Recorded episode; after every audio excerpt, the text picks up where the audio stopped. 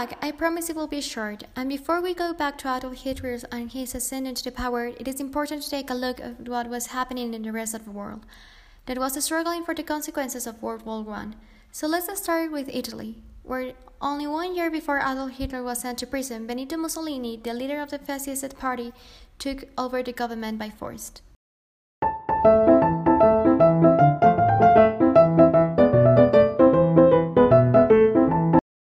Today, you see me here, full of the strength that one characterized the ancient Roman emperors, but the only being a child, one who was expelled from school.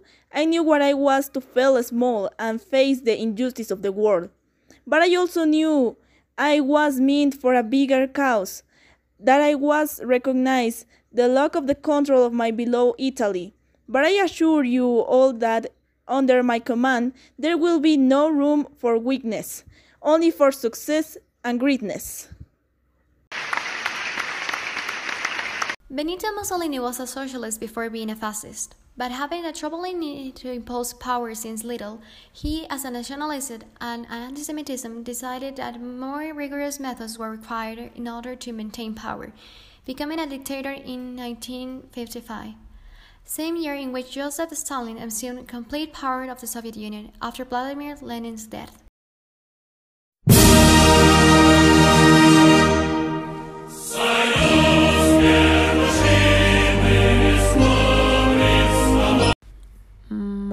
Mom wanted me to be a priest, and I got a scholarship to the Georgian Orthodox Church and studied for priesthood.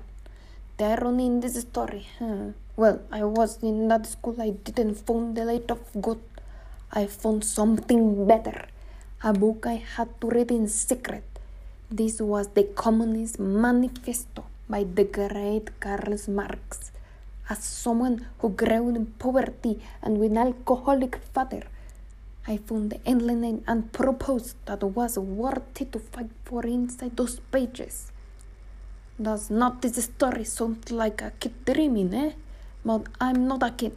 I'm Stalin, the man of steel. Vladimir Lenin trust me from the beginning because he knew I will always stand loyal to communists and that I wasn't afraid to that needed to keep strong in the power the Soviet Union had never been stronger. Those declarations sounded familiar, or it is just my idea. If you've been paying enough attention, all these dictators share something in common.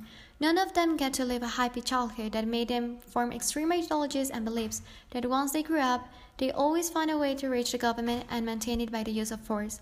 This detail was a golden key to future alliance between Germany and Italy and a secret agreement between the Soviet Union and Germany. But wait, there is still missing an important piece in this historical puzzle Hitler's rise into the power. On the other side of the world, the Great Depression, known as the worst economic downturn in history of the industrialized world, hit the Wall Street in the United States, affecting the worldwide economy and giving Adolf Hitler the perfect opportunity to set as a savior during his political campaign, and winning in 1933 elections, and became Chancellor of Germany.